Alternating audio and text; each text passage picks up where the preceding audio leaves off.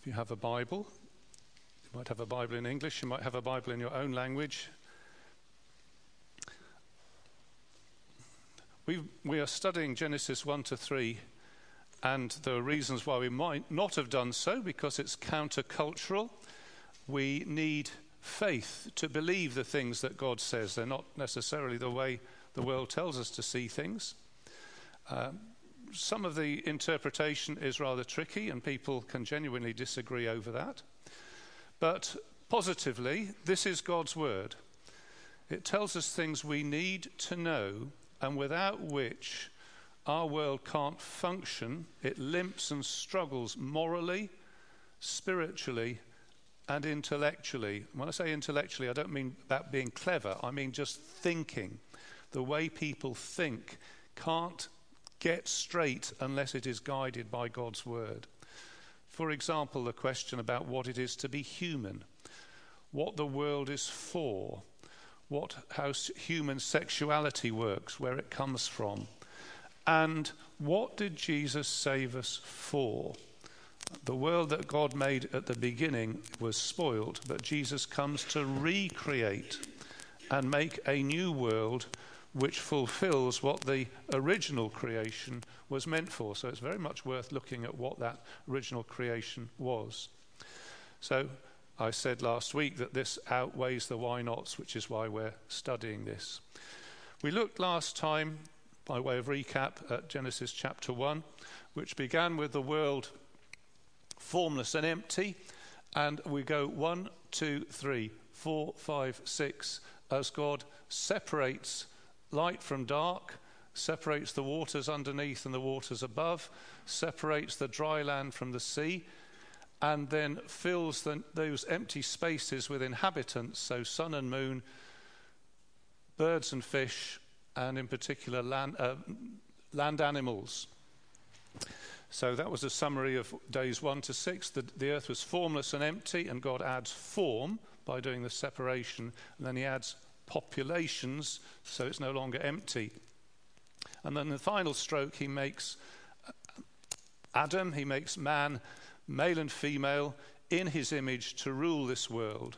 Uh, and on day seven, which we're not told has, a, we're not told the ending of day seven, as we're told the others, so I put a dotted line to indicate my hesitancy on that. But day seven is a day for resting and enjoying this world. That was what we looked at last time. My plan this time is uh, this morning to go through the text of chapter 2 and this evening to look at some more applications. So I'm afraid I won't have time to do a lot of the application this morning. So you need to come back this evening or listen on the web. That's what we're going to do. You ready? Text. Uh, verses 1 to 7, no, do I mean 1 to 7? I don't, I mean 4 to 7, deals with land and man. So that's 4 to 7. 8 and 9 is going to deal with trees. 10 to 14 is going to deal with rivers.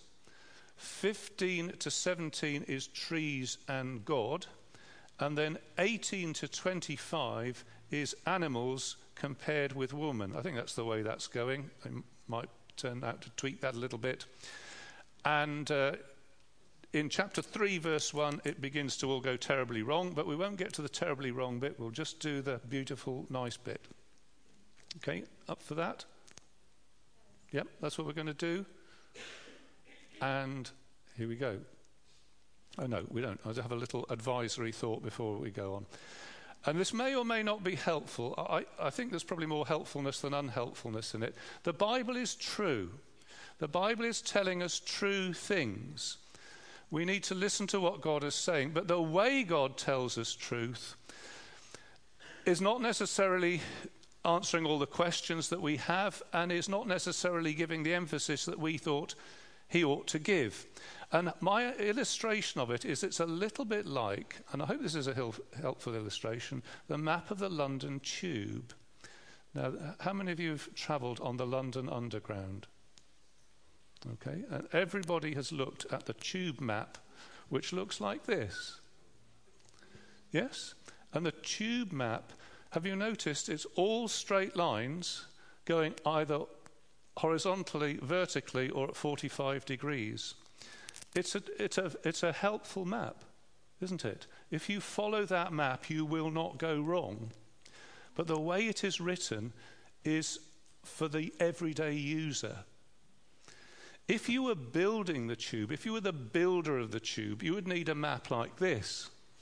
And that's a map in a different sort of way where nothing is straight lines, it follows the contours of the geography, and the distances are not.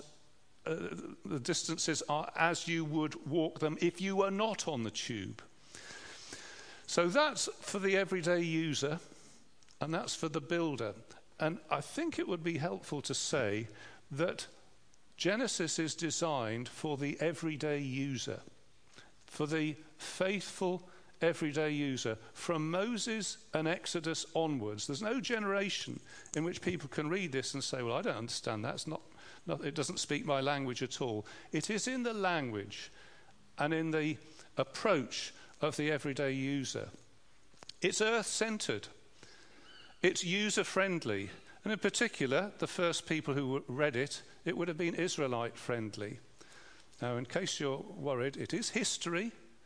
Uh, it, it talks about a real person, a real historical Adam, but it tells us in a user friendly way. I hope that's a helpful thought. Um, let's go through it. Text 1 to 7 land and man. Uh, it's not 1, is it? 4 to 7. This is the account of the heavens and the earth when they were created. Anybody got an authorized version? Okay, authorized version says, in the day they were created. When the Lord God made the earth and the heavens, and no shrub of the field had yet appeared on the earth, no plant of the field had yet sprung up, for the Lord God had not sent rain on the earth, and there was no man to work the ground. But streams came up from the earth and watered the whole face of the ground. The Lord God formed the man from the dust of the ground and breathed into his nostrils the breath of life, and man became a living being. Oh, what am I doing there? I don't know why I've done that. That's twice, isn't it? Land and man. Right. Let's do some words, first of all. Uh, the word day crops up fairly early. The, the word day is used in an ordinary, everyday sense. In verse, uh, in, in chapters, chapter 1, there were seven days. The word day was used for that. In, on day one, verse 5, God called the light day and the darkness he called night. So presumably, day, mean, in, in, when it's used there, means half the day, the daylight part. Is it day or night? It's day. So it's used in that sense there. And in chapter 4, verse 1, it's used in the sense of a, presumably, a period, because it says, This is the account of the heavens and the earth in the day they were created. So I just point out there's a, a, um, a flexibility in, in the use there. The word earth is used. There's two words the word earth and the word ground, and both of them are worth noticing. The word eretz is earth, and it can mean the whole earth, as in God made the eretz and the shamayim, the, heaven, uh, the earth and the heavens. So it can mean um, just the opposite of sky. It can mean ground. So, um, like we would say, earth, a bag of earth. And it can mean the land of Israel. So the people of Israel are the people of the land.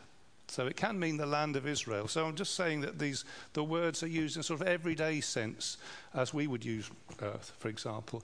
And the word ground is the word adma, which is linked to the name of the man who's made out of ground Adam. Adam is made from Adma. Uh, and there's one other word for man which is used, ish, which also has a bit, little bit of significance to it. So let's see what we have. God, on, this is the account of the heavens and the earth on the day they were created, when the Lord God made the earth and the heavens and no shrub of the field had yet appeared on the earth.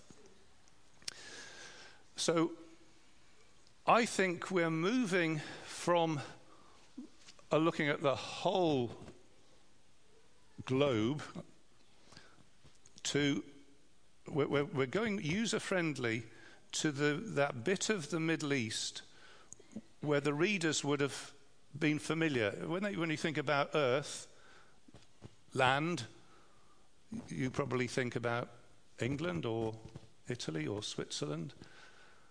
But for them, when you talk about land, they've been thinking Israel, they've been thinking heat, dryness, uh, all that sort of thing. And this is where the, uh, this is, seems to me, how God tells us what's happening. He says, There was no shrub of the field on the earth, and there was no plants of the field. So those things, they didn't have any of those things. And why not? Because there was no rain, it was dry. And in particular, and the Israelite listening to this would have said, said, I think I see where you're going with this. You can't get plants in a dry country unless you have a guy with a watering can. Uh, and, and, the Israelites probably think, you know, tell me about that because my garden, even as we speak, is drying up and I need to go out and water it because if I don't water it, nothing's going to grow there. And I think this is where we're coming in on this. Uh, Middle Eastern country, you, you don't get cultivation, you don't get agriculture, you don't get rain unless you get people. Uh, there's streams, of course. We're not lacking in water. It says the Lord God had not sent rain on the earth. There was no man to work the ground, but streams came up from the earth and watered the whole face of the ground. Well, it's not that there isn't water, but that it is in the wrong place. And it needs a human being to intervene and take the water from the stream into his watering can and, and, and water. And that hasn't happened yet. So that's why there's no shrubs. And I think the Israelites listening to this would say, yeah, you know, tell me about it. I, I, I just get that absolutely completely. The land was not fruitful because it needed Adam. Interesting statement about our world that its fruitfulness and development is made for human intervention. It's made for human beings to cultivate. It doesn't become what it could be until human beings start moving things from there to there, or watering things, or building ditches, or whatever. And, and he's, he's saying that's what was lacking uh, in those, that's what we're to think of as lacking. The land was not fruitful because there was no man to work the ground, verse 5. So God makes Adam. God formed Adam from the dust of the Admah. So there's Adam, and he's made from dust. And the sad thing is that nowadays we die and we return to dust, don't we? We're no, chemically, we're no different from dust. But uh, God formed Adam from Admah and breathed into his nostrils the breath of life.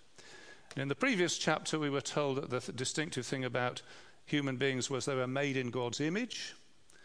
And in this chapter, it says the distinctive thing is that God breathed into the nostrils of man the breath of life. And man became a living being. If you have the authorized version, it says man became a living soul. And you might think that the distinctive thing is the soul, but actually it just means living creature, the same as the other living creatures. The distinctive thing is not the soul, but the breathing. Man became a living creature. And here now is Adam. So that was the fields and the making of man. Let's do the next bit, which is 8 and 9. Now the Lord God had planted a garden in the east in Eden, and there he put the man he had formed. And the Lord God made all kinds of trees grow out of the Admah, trees that were pleasing to the eye and good for food. In the middle of the garden were the tree of life and the tree of the knowledge of good and evil. So this bit's about trees, basically. So here is the Eden region.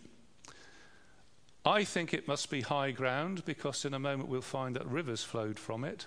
That's the, uh, the region of Eden. The region of Eden is where the gardeners put. I don't think the garden is the whole of Eden, it is in Eden. So I think the garden is a smaller part of Eden, and there's the garden. And in this garden, God makes all kinds of trees to grow out of the ground. So let's see if we can put in some trees. There's some trees, and they're beautiful trees, and they are good for food. So I'm going to put some fruit on the trees.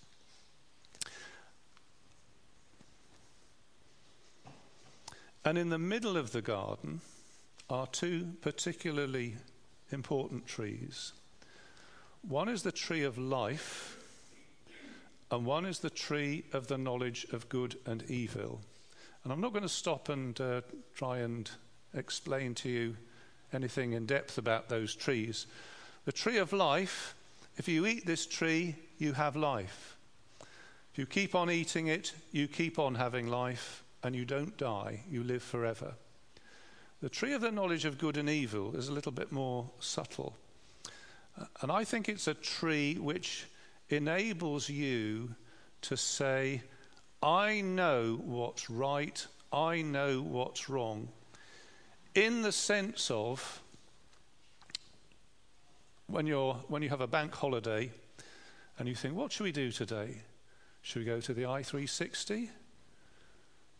Should we go to the seaside?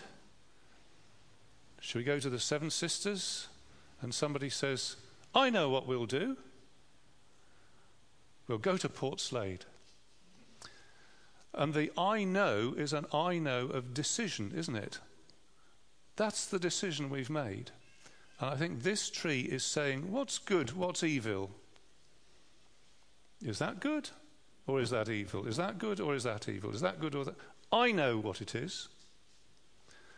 And it's the knowing of making a decision about good and evil. And God says, I don't want you making your own decisions about good and evil. You need me to tell you that. So don't go snatching at that so that you yourselves can make up your own minds about that. I think that's what the tree's about. But we're just told at this point there are these two trees. That was the trees. Now we've got the rivers. So I need a different picture for the rivers. This is to do with the rivers and minerals verses 10 to 14. A river watered, sorry, a river watering the garden flowed from Eden, and there it was separated into four headwaters. The name of the first is Pishon. It winds through the entire land of Havilah, where there is gold. The gold of that land is good. Aromatic resin and onyx are also there. The name of the second river is the Gihon. It winds through the entire land of Cush. The name of the third river is the Tigris. It runs along the east side of Ashur. And the fourth river is the Euphrates. So I've done a Google Maps. That's the uh, marker to say you are here. And let's fill in what we can. So there's a river that flows through Eden. Uh, there's the trees. And uh, it and I'm assuming Eden, therefore, is high ground because the rivers flow out of it. And we have these four which sort of circle round. No, they don't actually circle, do they? But they, what's the word they use? Winds through. So Pishon winds through the land of Havilah. Now, I haven't done enough homework to know where the land of Havilah is. Uh, it certainly wasn't obvious, but that's what it says. It winds through the land of Havilah. And the thing about Havilah is that there is gold and resin and onyx. Onyx being a semi precious stone. You know, those uh, stones that are, are, rather beautiful, different colours, but you don't have to, you know, not, not like diamonds, you have to pay millions for. It's just very beautiful. Um, do you know what I mean? Semi precious stones. And the thing to notice, well, one of the things to notice is that these are very temple like substances. Because in the temple, you have gold, and in the temple, you can correct me if I'm wrong, but I think you would burn the resin to make incense. And the onyx would be one of the precious stones that would have adorned the temple and certainly adorned the, the um, front of the, the priest's uniform. So there's a little hint there that this world we're having described to us is a, a bit like a temple, or put it another way, the temple is a little bit like this garden. That's uh, geography number one. Geography number two is the Gihon, which runs through Cush. Now, the only Cush I could find is Africa, uh, North Africa, to do with the Nile.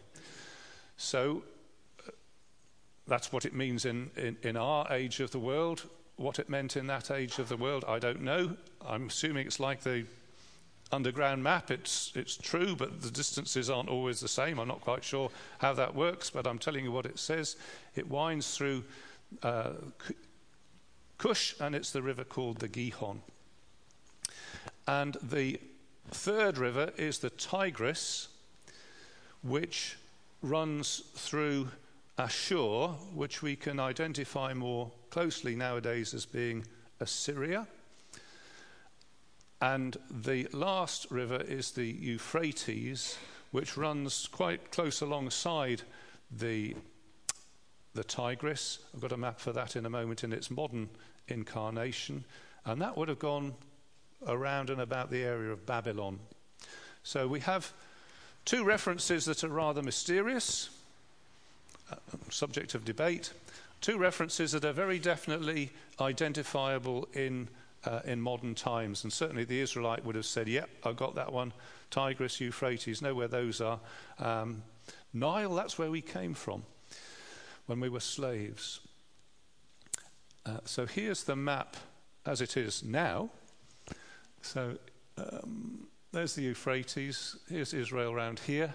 Uh, Euphrates, Tigris, and a place where they could be thought of as joining up or having any sort of being close to each other is that sort of area. So whether we're meant to uh, understand that Eden is being signified as there, um, perhaps so.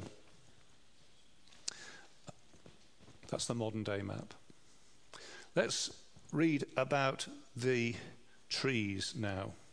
Verse 15. The Lord God took the man and put him in the Garden of Eden to work it and take care of it.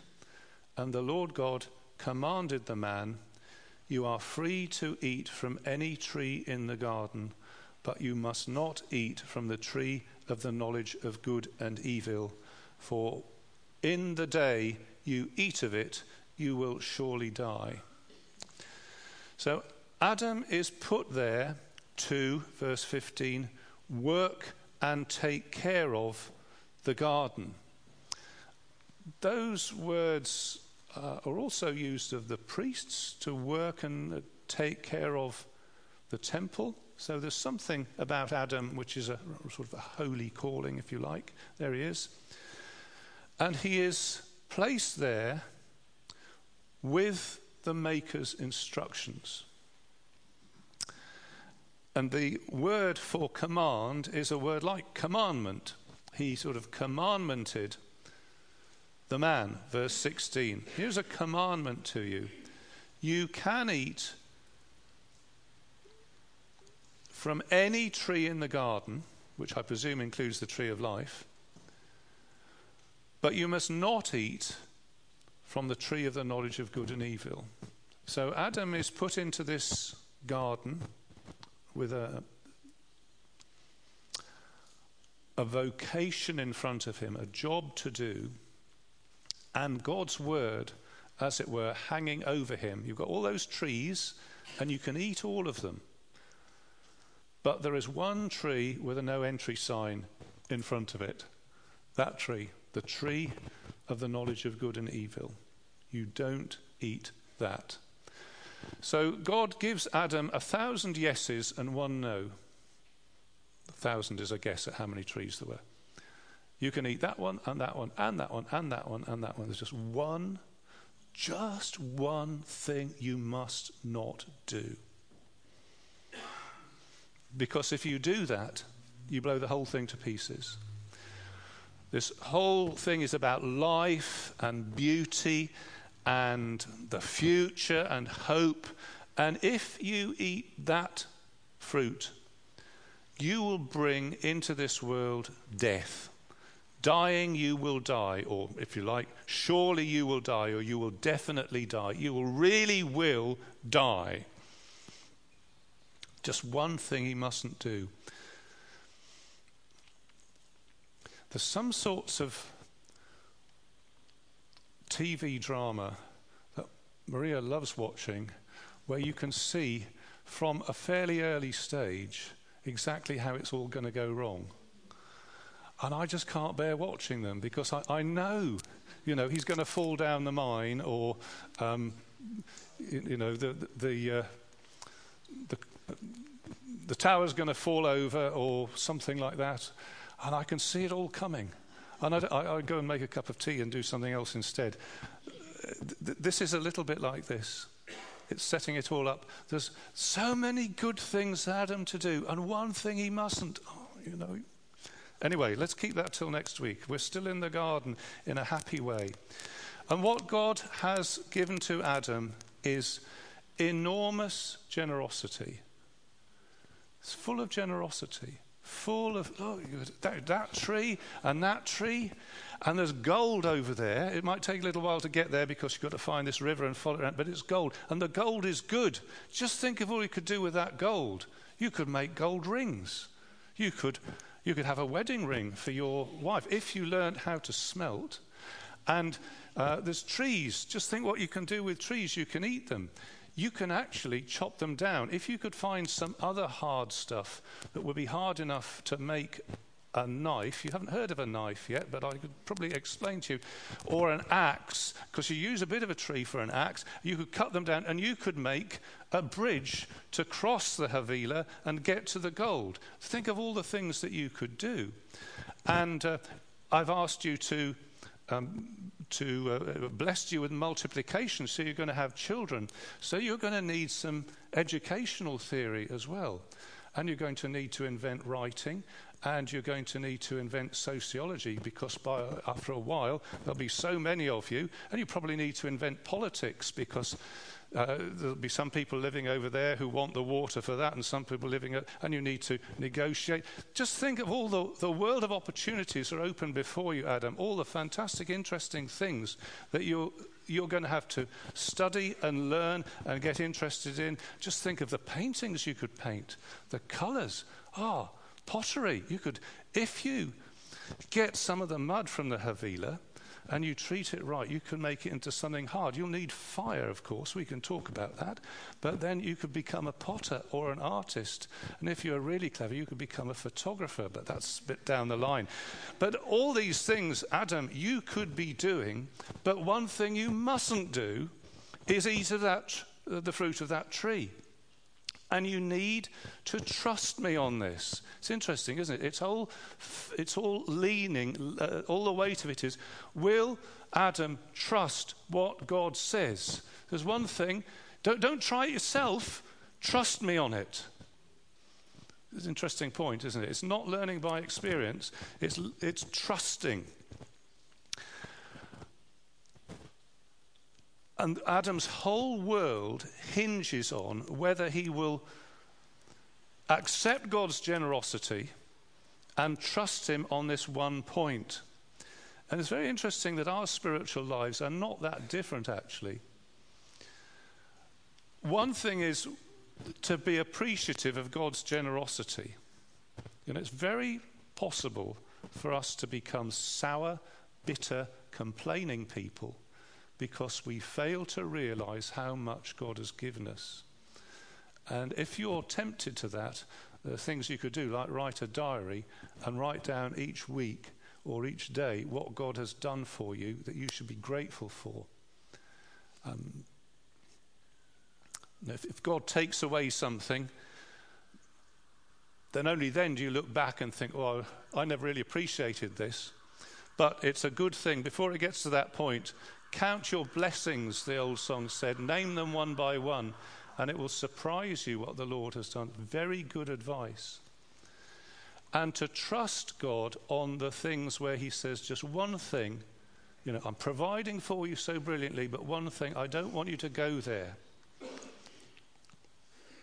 That's, that can be a hard one, can't it? I guess these days it's in sexual relationships where people find it hard to trust God, and people say, Oh, God's withholding from me the fun I could have. God's withholding from me the, um, the excitement that other people seems to have. And uh, this will sort of get in the sexual area. And God says, Actually, I've given you lots. I'm a very generous God. And the reason I say, Don't go there, you have to trust me on this. Don't go, uh, don't go trying to find your way yourself. Don't try it out for yourself and see whether it works or not. Just trust me on this. I just give that as an example as to our relationship with God not being that different to the situation Adam was in, in many ways. Let's go on through the text. So now we've got to verse 18.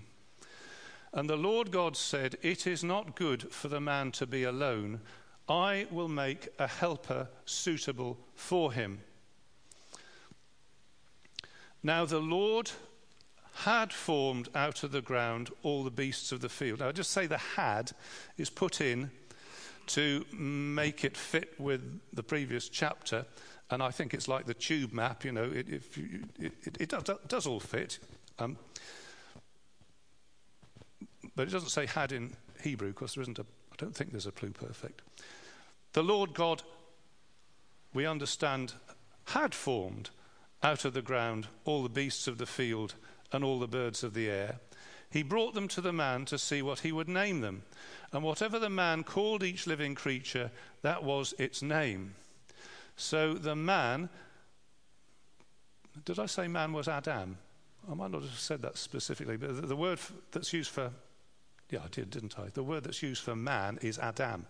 So man, Adam is interchangeable here. Whatever the man, Adam, called each living creature, that was its name. So Adam gave names to all the livestock, the birds of the air, and the beasts of the field. The Israelites saying, I know those, that threefold division of animals, I know those. So here's Adam. He's looking a little bit green. He's looking a little bit green because he hasn't got a wife, and also because I mistook the colours when I was drawing it. Uh, it. But he is looking sad, a little bit sad. And God says, It is not good for the man to be alone. I will make a helper suitable for him. So that's the statement that propels the next bit of the text. Uh, we're looking for a helper who is suitable to Adam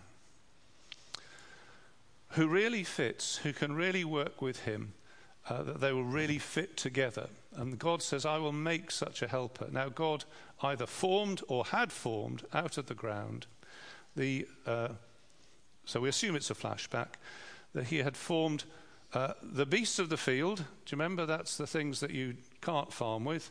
Uh, and the birds of the air. So that, those are the two things that are mentioned there. Beasts of the field, so I put a whatever that is, gazelle, uh, and birds of the air. And in a minute, we'll get the third type of, no, a third type of creature mentioned. And he brought them to the man to see what he would name them. And whatever the man called each living creature, that was its name. Now, God did calling things in chapter 1. Do you remember? He called the, the, the the rakia that separated the waters beneath from the waters above, he said he would call that sky. And you remember he called the dry land earth. Um, what else did he? And the seas, he, he called the seas seas. So day and night, thank you very much. So the, God has called things things by their names, and Adam now, in the image of God, names things as well. I presume that in the in the Hebrew sense that a name is not just a label, a name describes something of the character of the thing being named. I presume that's the thought of it. So Adam isn't just going through a list of random words, but he's saying, oh, that's a, a bouncy sort of animal. Let's give it a bouncy name. I can't think of a bouncy name now. Um, do you see what I mean? That's a prickly sort of animal. We'll call him a hedgehog because that sounds sort of prickly.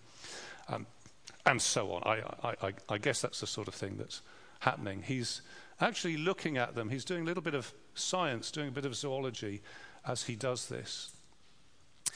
And we go through all the animals, and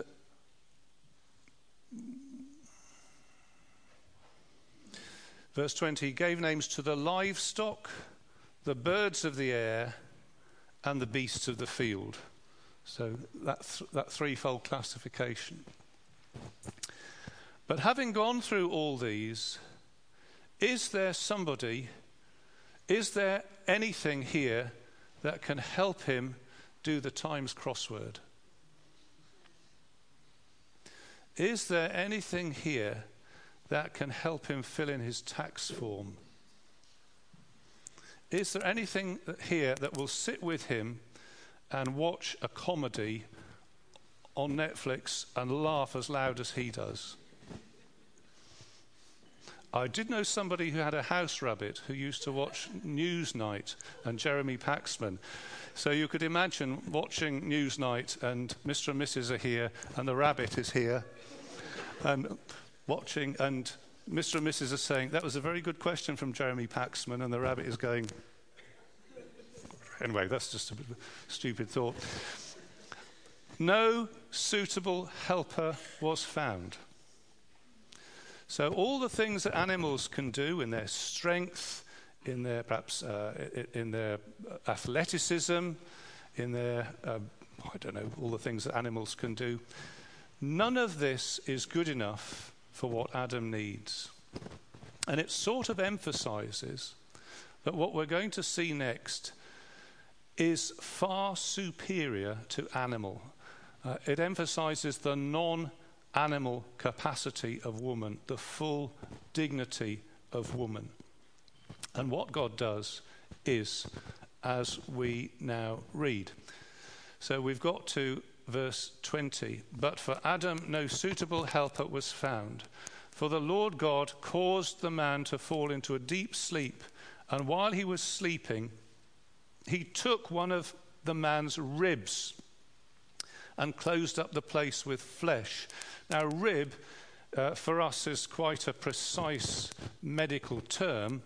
Uh, it, in, in the original, it says side, uh, and Noah's Ark had sides, so w- w- I'm not quite sure it's quite as precise as a rib. I would say it's a side of the man that was taken out.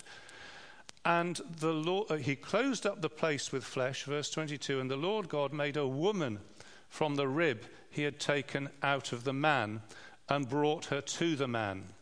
So let's see that. So there's all the animals. We put them on one side because none of them is good enough. The man is made to sleep. What's he dreaming of? We don't know. But the man's made to sleep. And God takes a side of the man. So, uh, a side, does that mean a part or does it mean like a complete aspect of him? I don't know. A side and God makes the woman. There she is. And he brings her to the man. So there's the woman. And the gentlemen might like to imagine themselves in this condition. Uh, been through a whole list of animals, but none of them is suitable.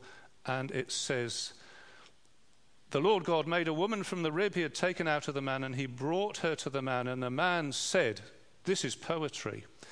This is now bone of my bones and flesh of my flesh. She shall be called woman, for she was taken out of man. And uh, the word for man that he uses there is ish, and the word for woman is isha. So she, she shall be called Isha because she was taken out of Ish. See, there's a play on words there again. And so I would say Adam is bouncing with enthusiasm. When I did that before, he bounced, but it's not going to happen, is it? No? Okay. You have to imagine him bouncing with enthusiasm. You know, I've seen animals till they're coming out of my ears, but this, wow.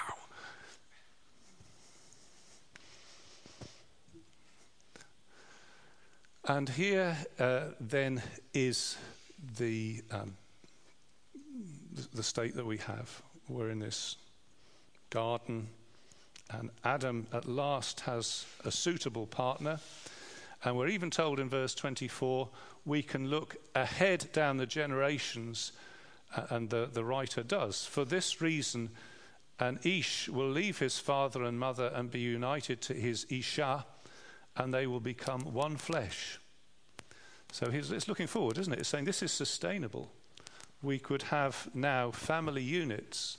Uh, they produce children, the children intermarry, you have father and mother, you have generations going down, and uh, man and wife will form a new social unit, and the children, and then man and wife will form another new social unit. And so this, so this goes on. Uh, and it all looks brilliantly well, even for future generations. And the man and his wife were both naked, and they felt no shame. And here's a world of no shame. You don't have to hide yourself, you don't have to cover yourself up. Not physically, and not in speech, not sort of psychologically. A world of openness, and that is it. So let's summarize it. We have this world with its potential for agriculture. Before, we had all the provision there, but we didn't have people to make it happen have the potential for agriculture. We have the beauty and the provision of the garden, all these trees. Just think of what you could do with all these trees. Full of generosity. You've got the geography and the minerals. You've got these rivers winding through, and you've got, at least, you've got gold, resin, onyx, and you've probably got copper, iron ore. Um, you've got various things you can dig out of the ground, various things you can mine, various places you could go, you know, just full of potential. And God says, ah, That's yours. You can do all of that. Eat any of the trees, go anywhere you like, dig up anything, you want, all yours. Just one thing God says, don't do. Don't stop trusting me. Don't put to the test something I've told you will only hurt you.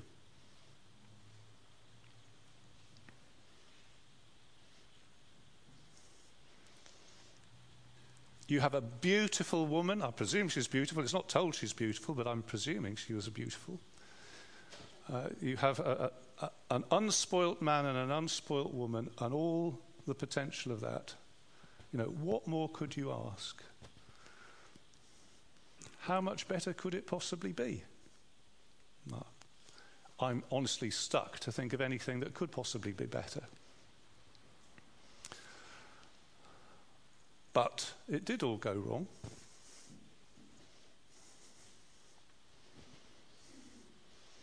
And I won't spoil the story, but it did go wrong. And it's still wrong, and we are still going wrong.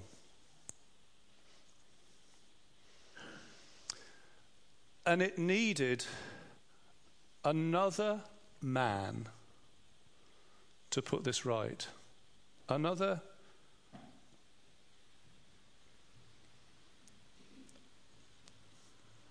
another head, another leader, another single man to do what Adam went wrong on, that this man should go right on. And strangely enough, he wrestled with whether to trust God over what he said. And actually, he tr- wrestled over it in a garden, the Garden of Gethsemane, where Jesus said, Which will shall I do? I don't want to do what you're asking me to do in some sense, but I know I must. And Jesus fought that out in prayer. And so intense was the struggle that great drops of sweat fell from his face like, like it was blood, or blood like it was sweat. He agonized in a garden of tears and got it right. Adam was in a garden of joy and got it wrong.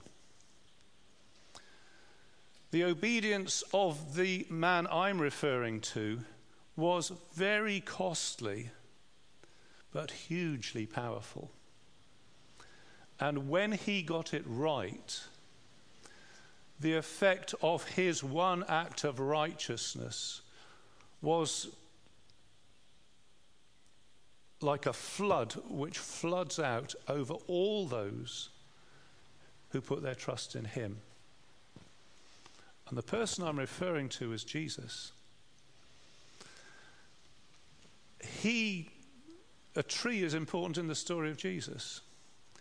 In Adam, life came from a tree. In Jesus, life comes from a tree. But the tree that I'm referring to in the life of Jesus was the tree on which he died. And a tree of death becomes the source of life when he died on the cross.